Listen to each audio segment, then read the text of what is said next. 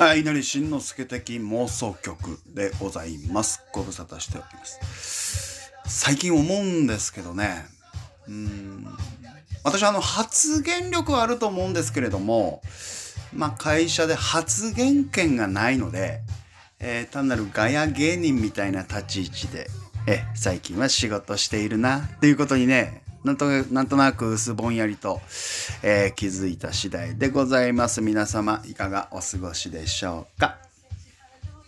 まあいろいろ言い訳めいてますけどね、あの、最近、えー、配信が非常に不定期になってる。ねあの、いつだったかも言いましたけど、前に比べて随分、あの、何ですか？えー、アップロードする機会が減ってしまいました。えー、そんなこんなで、えー、久しぶり、えー、まあ結構久しぶりに喋ると、えー、何をどんな風に喋ってったらいいんだろう？なんていうことがねこう次から次へと出てこなくなるんですね。えー、まあそんなこともありましながらありましながら変な日本語を使いながらっていうことで。まあ、の前回放送を聞いていただいた方からですねあのお叱りをいただきましてお叱りいただきましてねあのー、まあお店の話飲食店の話をするのはいいんだけどもえー、ちゃんと場所を教えろと どこなんだいっていうことがありましたね。あの前回の配信の時にですね、あの可愛いベベ着たお姉ちゃんがね、格好悪くエプロン使いながら、ね、エプロン首に巻きながらカレー食っとったっていうね、非常に美味しいお店。えー、札幌の北口側ですか、あの、卸センターあたりの斜めの道をえー、東側から中央区に向かって走ってきて、どこだよ、斜めんとこ出てきたあたりでって言うけど、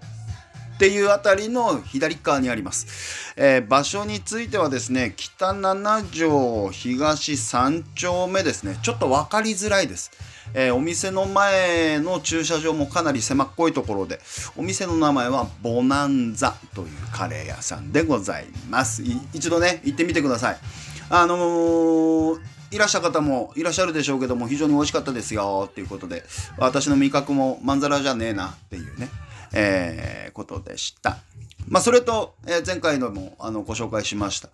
えー、東区役所あたりにありますよっていうカレー屋さんですね。これは北13条東7丁目です。えー、マックスバリューだったかな？マックスバリューかなんかの大きな建物の根っこのあたりの上口の向かい側に、えー、あります。えー、パイカっていう店です、えー。一度皆さん行ってみてください。非常にこのパイカのね、お兄ちゃん私気に入ってまして、えー、なんとなく可愛いなと思って、えー、見てたりとかするんですよね。はい。まあね、えー、ぜひ、ぜひぜひ、えー、どうでしょう最近またカレーカレーブームってわけじゃないんでしょうけどもあのー、スープカレーが一回りした感がありまして私が勝手に一回りしてるのか分かりませんけどあのスープカレーが一回りしてですねまた普通のカレーねあのネパールとかインドとかなんで食べるカレーなんかもね美味しいとこいっぱいありますし、えー、ルーのカレーね煮込んできっちりみたいなところでの、えー、カレー屋さんなんかも出てきてる感じがありますんでね。あのまあカレーカレーねみんな好きじゃない、うん、カレーみんな好きなんであのなんかどっかデート行ったりとかねみんななんかわっとどっか行く時なんかはあの行っていいんじゃないかなと思いますただこのボナンザもパイカもあの行くとですね全身カレー臭きますんでえー、どんなに若い方でも全身カレーの匂いを振りまいていきますんで、えー、その辺は何卒ご注意というところ。まあその外食つながりってわけじゃないんですけど、あのー、この間かみさんとね夜な夜なまあうろうろしてる時に、えー、まあ最近のすすきのパトロールしてみようか みたいなね、えー、若い時もよくやったんですよ。えー、午前2時3時ぐらいのすすきのもうそろそろ終わりかけてますよっていうあたりのすすきので、えー、どんな酔っ払いがいるんだっていうところでね、えー、夜な夜なりょうさんと一緒に行ったりなんかもしてたんですけども久々にねあの先だって、えー、夜中うろうろしてたんでかみさんと夜中うろうろするって初めてだったんですよね。えー、まあまあまあそんなことはいいんですけどもあのー、行ってる時にそういえばさってそのすすきのに24時間営業のサンドイッチ屋さんだったよねって話になって、おお、そうだそうだっつって、行ってみようぜ、なんつってね、あの、行ってみたんですよ。で、その、サンドリアっていう店、まあ皆さんご存知の方もいらっしゃると思うんですけども、大体僕ら着いたのが午前3時を回ってましたね。えー、まあちょっとさ、ちょっと前の話なんで、えー、ちょっと空が黒からね、夜空が黒から濃い藍色に変わっていくぐらいな、えー、明るさ加減で、えー、いたんですけども、まあ、行ってみたんですよね。ただその、まあ、すすきのというよりも、えー、ちょっとすすきの西側に外れたな。南あの南西の端っこだね。なんていうあたりに、えー、店ドンとありまして。そこだけね高校と電気がついていたんですよ。でまあ程よい広さの駐車場もあって車で行っても大丈夫だよね。っていうところにあるんですけど、まあ、場所的には南3に南8西9ですか。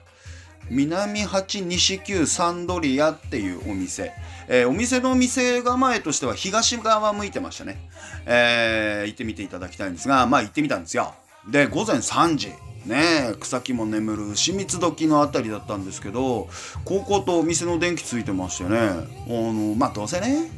うん、24時間営業言ったってね。まあまあそんな時間はぼちぼちな感じなんでしょうなんて思ったわけですよ。でも10年20年ぐらい前でしょうか。ディナーベルっていうスーパーがオープンした時にね24時間素材ありますよなんて言ってるんですけどまあまあとは言ってもさねそんな時間帯にそんなにビシッと並んでることなんかないでしょなんていうような状況だったんですがここのサンドリアびっくりしましたね。えー、なんどれぐらいですかね。まあショーケースまあ5段ぐらいの普通のケーキ屋さん的なショーケースですね、えー、私の胸の辺りまである高さのショーケース5段ぐらい、えー、広さ的には12の3の4でぐらいですか。えー、4件ぐらい。4件って言わないのか。2件っていうのかな。4件っていうのかな。あの襖で襖でいうところの4枚分の 幅のビシッとしたショーケースにもうほぼほぼびっちりありましたね。ほぼほぼびっちり満載でぎゅうぎゅうにっていうぐらいな感じであのいろんな種類のフルーツ系からねその惣菜系からまあちゃんとしたそのねあのいわゆるいわゆるそのサンドイッチハムとかねあの卵とかツナとかいわゆるな感じの基本的なところからまあちょっとおしゃれな感じ。うわそれは食いたくねえな。みたいなものからですねもうフルで入ってまして。でお店のカウンターに立ってるのはお一人のおばちゃんですね。お年の頃40歳ぐらいのおばちゃんだったと思うんですけどおばちゃん一人いらっしゃいましてその後ろ側でどんどん厨房で作ってらっしゃる。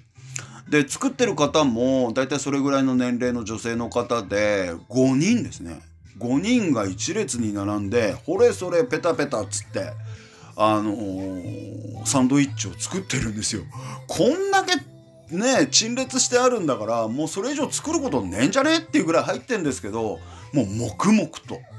黙々とですねサンドイッチを作ってましたね。びっくりしました。えー、でお値段的にはそうですねだいたいその200円ちょいとから300円でこぼこぐらいな感じえー、そうですね。500円玉1個握りしめていけばサンドイッチ1個とまあペットボトルのお茶かなんか買えるかなぐらいな、ね、あの料金体系でしたね。でそこ行ってね夜中行って。うん。でいっぱいあるもんだからね。いっぱいあるもんだからこういろいろ悩んじゃってね。どれにしようかななんつって。でうんだねすんだよねなんつってねかみさんと言いながら。じゃあ私これ。じゃあ俺これ。なんてね。うん。あのそんな風に選ぶ時は大体同じものを頼むんですよね 私たちね。何なんだろうってやめてよなんてやめろバカ野郎なんつったぐらいまあまあそれはいいでそこでこうサンドイッチを購入しましてですね。あの帰ってきまして。でこれ明日の朝ごはんにしようね。まあ今日の朝ごはんにしようねなんつって。そうだねなんつってね。その日は寝ちゃったんですけど。でまあ3時4時まで遊んでた割には次の日の朝8時ぐらいには起きちゃうんですけど。あの朝起きて「そういえばサンドイッチあったね」なんですね「そうだね」なんですね。うん。で牛乳とねサンドイッチ用意して食べてみたんですけどこれがねうまいわけ。あのねまあサンドイッチ、まあご自分で作ることもないでしょうし、いわゆるまあサンドイッチ食べようと思ったらコンビニエンスストアあたりで、ね、えー、買ってきたものを食べたりなんかすると思うんですよ。で、コンビニエンスストア各社いろんなところでサンドイッチに似たようなもん、ちょっと違ったものを作ってますけど、そのセブンイレブン、ローソン、えー、今でいうところのファミリーマート、セイコーマート、何いろいろあるんですが、まあどこも似たり寄ったりどんぐりの背比べでこぼこあんまりねえよっていうような中でのの、まあ、セイコーマートのサンドイッチ。まああれがまあまあパンの感じとかね野菜の感じとか美味しいなと思ったんですけどその倍ぐらいうまいですね。その倍ぐらいうまくてで料金が似たような感じ。ねもうね具の感じもしっかりしてますしパンもしっとりしますしね。非常に美味しいサンドイッチでしたね。まあそんなにこう深夜のサンドイッチ買いに行くことはないでしょうけどまあ24時間営業してますんでね。まあお近くに行った時っつったって最近そんなところに行くことはねえと思うんですけどもまあ話の種にねまあ騙すつもりはないですが騙されたと思って一度行ってみてちょうだいっていうこんな話なんですよね。今日ちゃんと音楽のキレでやってるでしょ、えー結構ね、今、そのテレビの画面に、えー、Spotify を映し込んで、えー、何分の曲かな？なんてことをね、見ながら、えー、どれぐらい喋ろうかな？なんていうことをやったりしてるんですよ。こんなこともできるんですよ。うん、楽しいでしょ。まあ楽しんでるのは俺だけなんですけどね。うん。まあまあ、あのか、みさんとこの間、えー、珍しく深夜、ね、ぐるぐる回ってましたよっていうのは他でもない。あのー、先だって車買いましてね。車買いまして、えー、マツダの車を、えー、購入しましてですね、えー、まあまあその 納車に至って、えー、納車に至りまして、えー、まあ落ち着くまでなんかいろいろあったんですね、えー、でね住んでねってことはあったんですけどまあまあそれは置いといてうん。あのー、もうさすがにねポルテン号も相当10万キロ超えで走ってましたしまあいろいろその下回りサビサビがひどかったんで、えー、どうしようかな。ね。で今年の12月にあのー、車検を迎えるもんですからまあちょっと考えようかっていうことであの一緒に住み始めてからまあね、え席入れてからまあ何かっちゃこう車屋さん行ったりなんかぐるぐる回っとったわけですよ。で話聞いていくとそのかみさんが大学時代にねあの CX5 が発売されて弟と2人でいつか乗りたいよねなんて言っててちょっと気に入ってたらしいで松田の車私も嫌いじゃないですからね。おいいじゃないですかなんつって。で出物がありましたんでそれ購入することが決まりまして。でまあいろいろこう納車までね待ってる時間いつかないつかななんていうところでいよいよ明日納車されますよ。なんていう日を迎えたわけですよ。でそうするとその今まで乗ってたポルテトヨタのポルテねポルテン号、えー、まあ非常にいい車。私もまあまあなね気に入ってる感じでまあ、介護するには最高だななんていうところで、えー、気に入って乗ってた車なもんですから。あのー、なんかねこう名残惜しい気持ちになってきたんですよね。であのか、みさんが免許を取ってまあかみさんが免許を取ったっていう、まあ、いきさつもいろいろあるんで、まあ、私が勝手に考えすぎてるだけなんですけど。で免許取って初めて行動に出た、ね、免許取得した後に初めて行動に出て乗った車が私のポルテだったんですよね。ポルテン号だって。でなんとなくね最初と最後っていうんですかねポルテもね気に入って乗ってくれてましたんで。まあ明日納車迎えるっていうことでねあのー、一回ちょっとお別れ会やろうぜなんつってね。ええ。ー、あの夜夜中私そうですねあの日遅番だったはずなんですけど遅番終わって11時ぐらいですかね家帰ってきてだから珍しくかみさん起きててね。うん「どうしたの?」なんですよね。なんかタイミング逃しちゃった。なんていうあそう。いやいよいよ明日ポルあの6-5来るね。なんですね。えー、あでじゃあちょっとポルテンとお別れ会しようか。っつってね。えー、ポルテン号に2人で乗ってですね。あのお別れ会をしたんですよね。お別れ会って、まあどんな風にしてやろうかななんて思って、私もね、あの、ない頭絞っていろいろ考えたんですよ。だから、あのかみさんが初めて車を運転したコースを、ようなようなですけどね、ポルテで一周回れ、回って、まあ最初と最後締めにしましょうかっていうところで、えー、まあ、まあその流れでね、あのすすきのの夜、ね、え、行ってみたりですとか、あの、その、サンドリアのサンドイッチ屋さん行ったりとかっていうようなことをね、えー、先だってしたんですよ。考えてみたら、ね、かみさんと遊ぶようになって、あのー、夜中ね、そんな夜の深い時間にうろうろするなんて初めてだね、なんつってね。かみさん早い、早寝の人なんで、もう9時ったら寝るんで、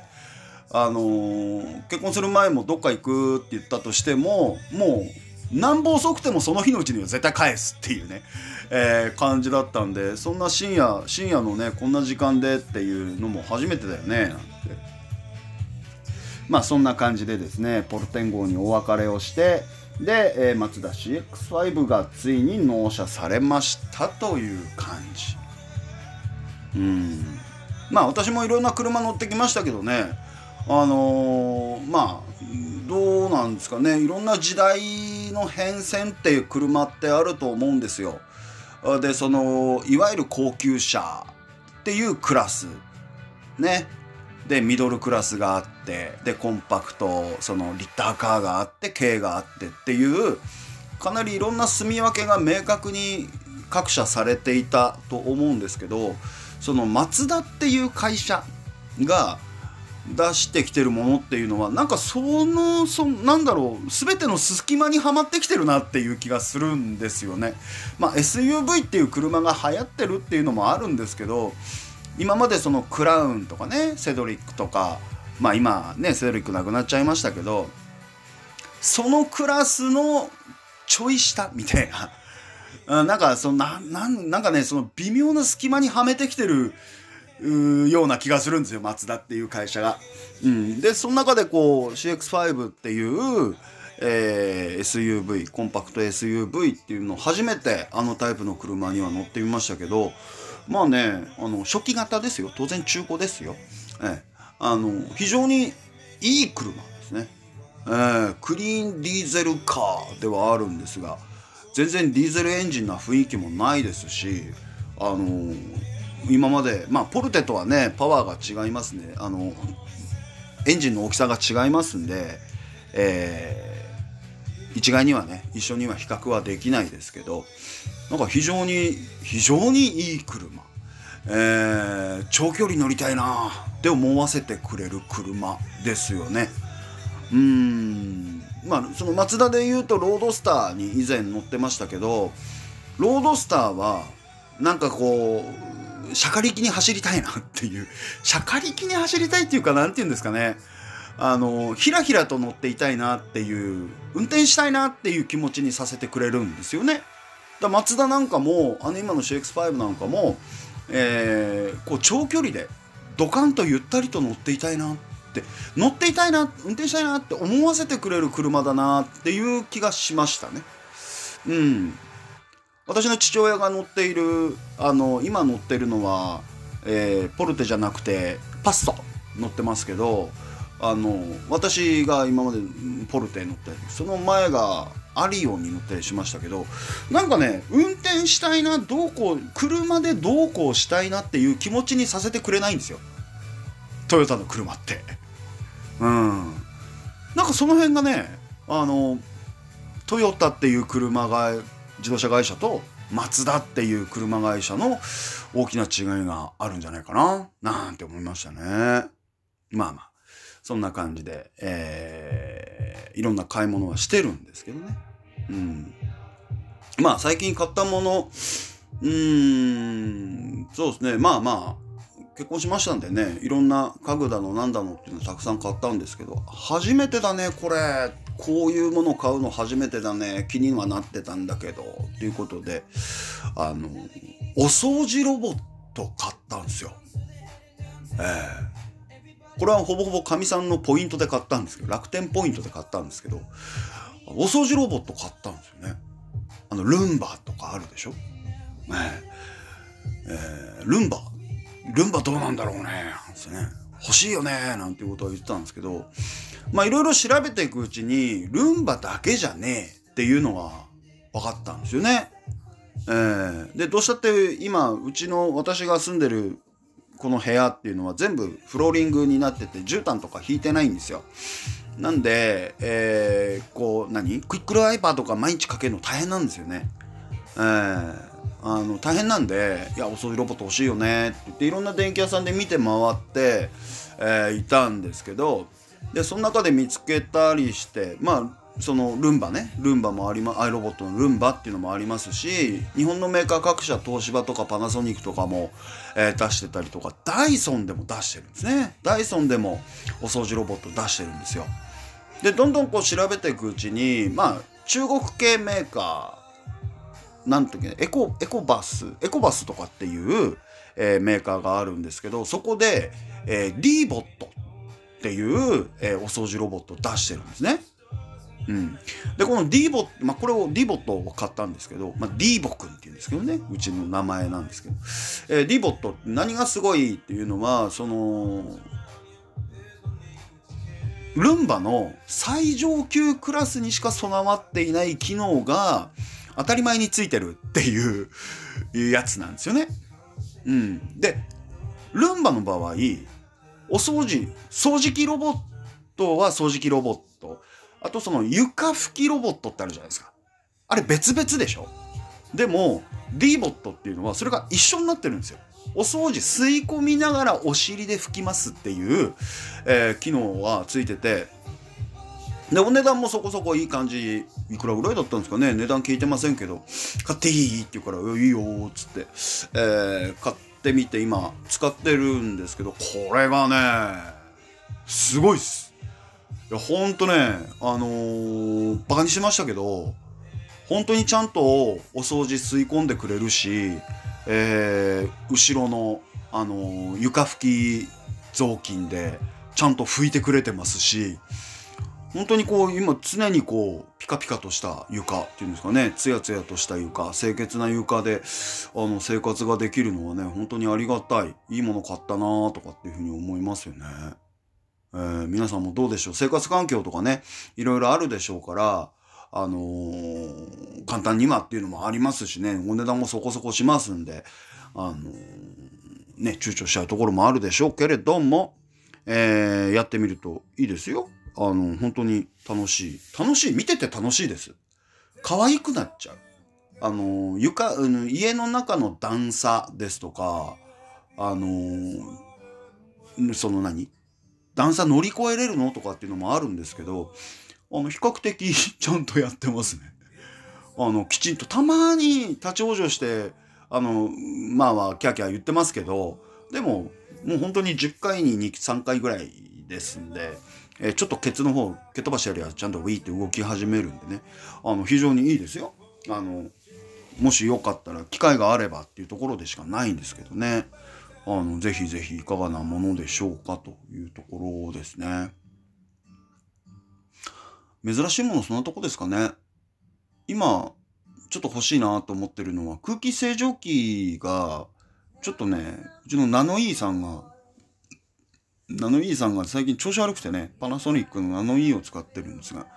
あの、調子が悪いんで、どうしようかな。分解して修理しようかな。それとも、新しいのをねだりしちゃおうかなって思ってはいるんですけどね。どうなんですかね。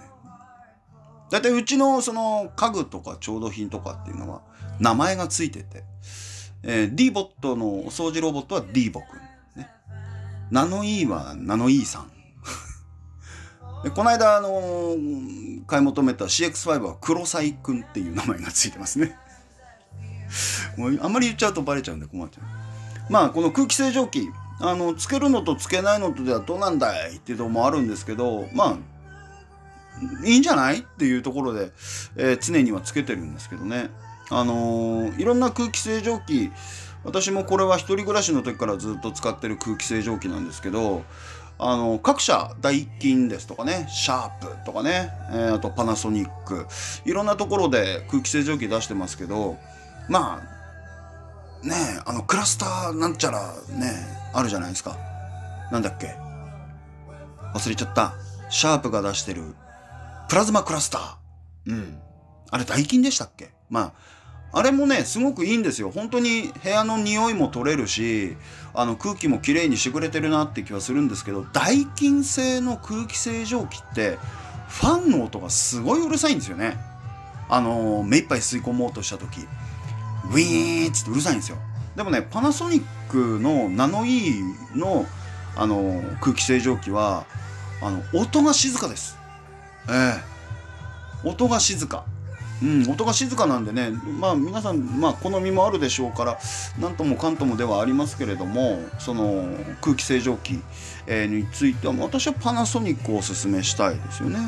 うん。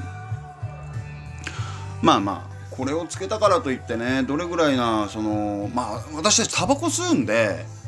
えー、タバコ吸う部屋に、えー、必ず置いてはいるんですけどね。あのーまあ壁がどれぐらい黄色くなるのかっていうのもありますからね、その辺様子を見ながら、ね、えー、タバコもやめなきゃなと思うんですけどね。うん。まあまあそんな感じでベラベラと喋ってますけどね。えー、まあ細かい話で言いますと、まあまあそのコロナ禍の中で、えー、マスクをする生活ずっともうね、当たり前のようにマスクする生活になっちゃってます。えー、そんな中で気づいたのは、その、足もじじになってね、耳遠くなってきたのかなって思うんですけど、その内緒話とかさ、するじゃないですか。会社でもどこでも。でも内緒話って声を聞いて理解するっていうことよりも内緒話をしてる唇の動きを見て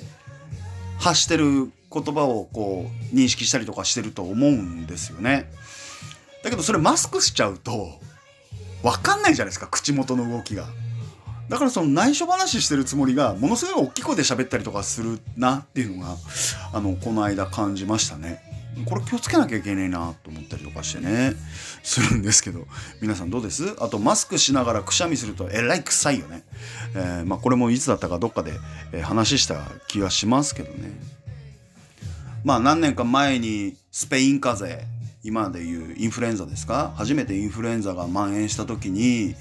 そのスペインでね何万人も死んだりとかしてでそれが日本に入ってきてねうん、昔みたいに今みたいにねサジカルマスクなんか普通に売ってませんでしたからみんなマスクを自作しながらね、えー、過ごしていた、まあ、日本全国自作のマスクをしながらあそのスペイン風邪の予防に努めていたなんていう時代の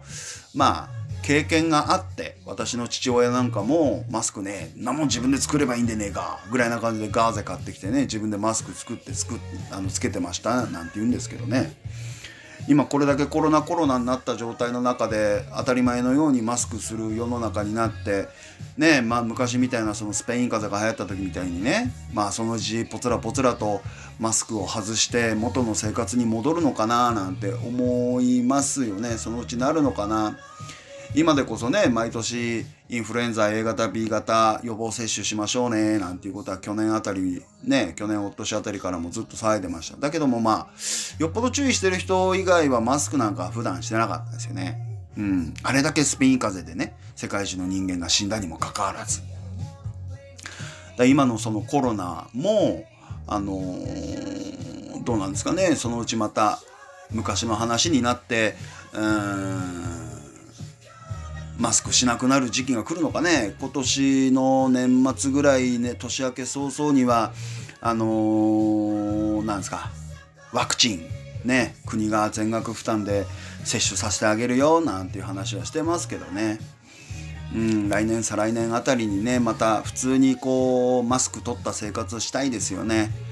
えー、そもそものコロナってどうなんていうどういう病気なのっていうのが相変わらずねパッと分かんねえ。分かるのは毎日何人感染しましたっていうことしか分からないんですけどねどれをどういう状況でどうなってみたいなところがもうちょっと解明するとねあのいいのかなって思ったりもするんですけどね、うん、まだまだちょっと怖いですねあの国がね、助成してくれるそのワクチン接種についても、どんなワクチンってまだ決まってないんですってね。聞くと。どんな副作用が出るかわからないけど、みたいな。そんな言い方してましたよね。それも乱暴で怖えなと思うんですけどね。うん。まあ、今年の冬、どうなるのかね。うん。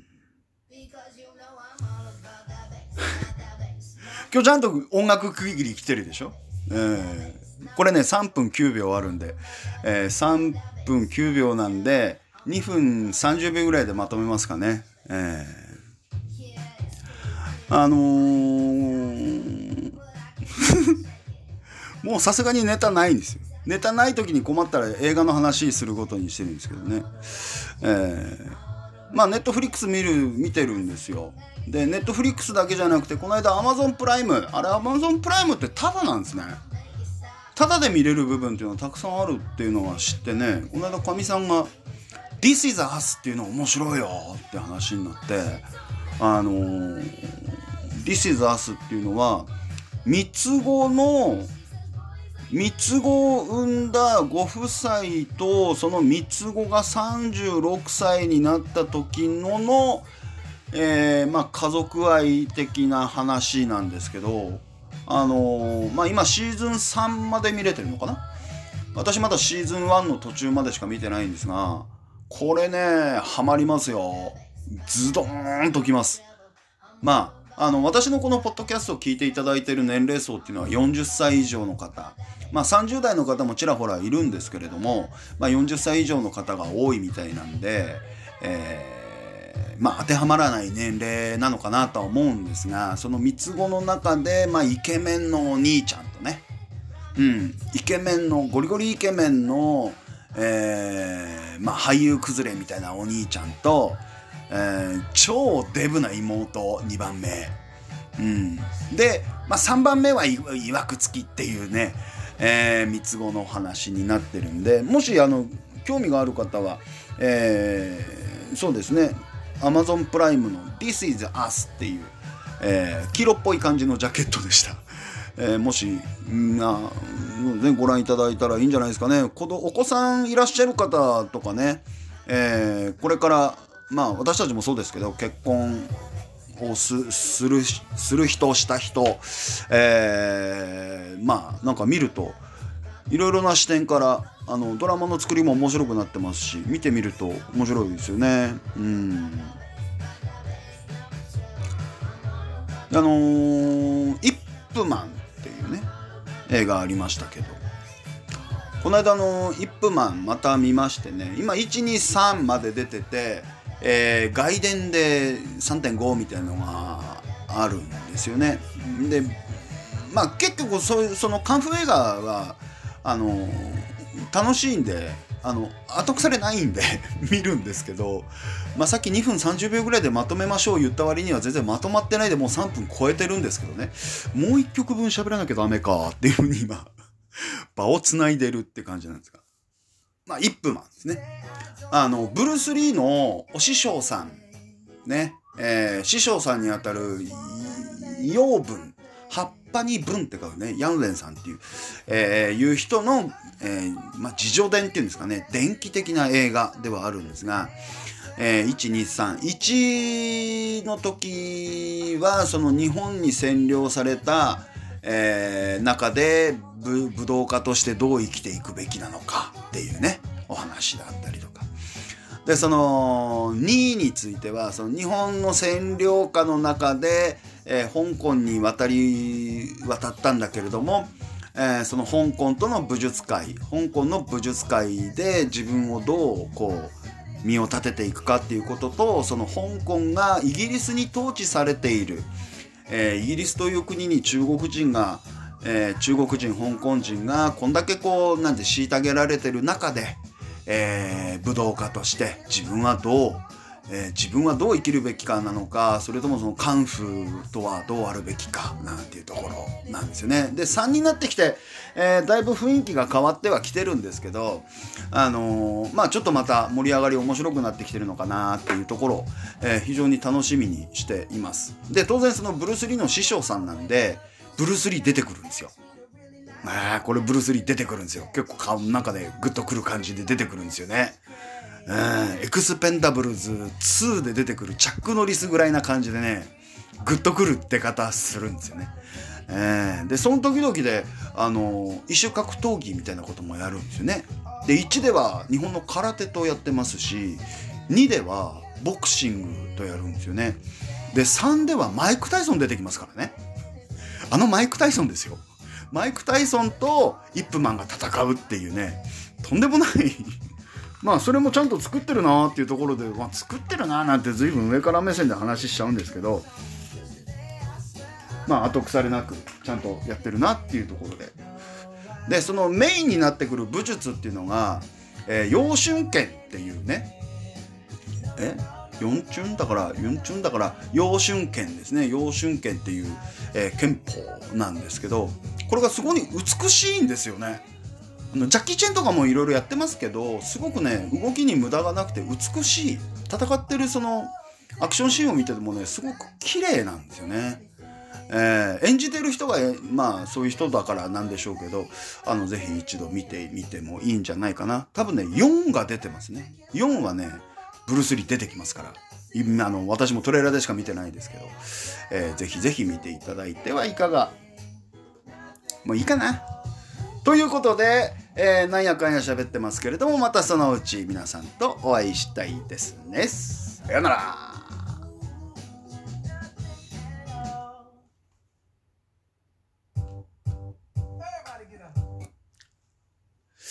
始まっちゃいましたね。もうちょっと喋りますか。ね。こういうね、止め方失敗するとね、あの、ワンテイクでやってるんでね。えー、まあまあ、そんな感じでございましたね。うん。どうですかね？ちょっとね、話しようかな。しようかしないか迷ってたん前回もね、ちょっとしようかなと思ったんですけど、あのーちょっとまとまらない話になってグダグダ感が、えー、出ちゃうかもしれないんですが、えー、お話ししておきましょうか。まあ、前回でそのね金銭琴線ってあるよねっていう話最後の最後でしたんですけどうーんまあそことそのリンクする中でその親しき中にもうんぬんっていうことわざにもあるようにうんまあ気にしすぎなのかもしれないんですがそれはしてほしくなかったなっていうことがあったんですよね。うん。それはやめてくれよ。そういういじり方ってどういうことっていう。えー、のがあったんですよ。まあこれはあの皆さんに分からなくて結構です。えー、勝手に喋ります。えー、あったんですよね。でユニットになりましたからもう私は一人もんじゃないんでユニットになってるんで、え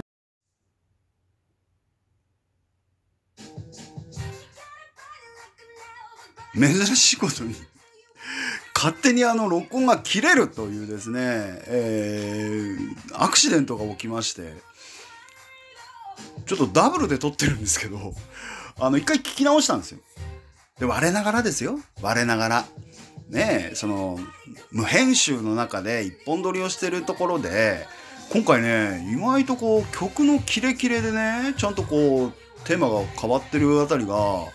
相当うまくいったなと思ってたんですよ。でよっぽど撮り直そうかなと思ったんですけどいやもう無理だと思って、えー、さっき途切れちゃいましたけど、えー、また別で撮ってます、えー、まあさっきの話の続きにはなっちゃうんですが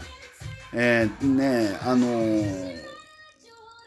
まあそういうことがあったんですよ。えーえー、の中で、えー、その女優だったからダメなのか？っていう意見もありました。えー、ありましたけど、そういうことじゃないんですと。いじること自体ですっていうところなんですよね。うーん。じゃあこっちの人だったらよかったの？っていうところではあるんですけど、えー、言葉選ばないでそのまま言っちゃうとあんたたちにそれやる権利ないよっていう話なんですよ。うん。言葉乱暴に言うとね。うん。そこは触らないでほしかったですっていうところ。えー、なんかね、えー、すごく愚弄された気分になりました。うん。まあ去る者追わず来る者拒まずっていうところを貫いてるつもりではあるんで、えー、その一件についてはねどうでもいいかなっていうところではあるんですけどもまあそんな気持ちだったんですよ。まあまあ伝わればいいかなと思ったりはするんですけどね、えー、どうなんでしょうかね。うん。伝わらない部分っていうのはねたくさんありますんで、えー、ともかんともですけどね、えー、最近ね携帯変えたんですよ。携帯変えたんであの使い方よくわかんないんですよ 正直。えー、使い方がよくわからないんでなんかガタガタしたりとかする音もだいぶ変わったと思うんですけどね、えー、まあどうでもいい話をしながらのの、えー、稲荷慎之介的、えー、妄想曲。何回目か忘れましたけど。また次回そのうち、えー、お耳にお耳汚しさせてもらえればなっていうところで今日のところは本当にこれでおしまいです。なんかご意見ある方、ま、お待ちしてます。さようなら。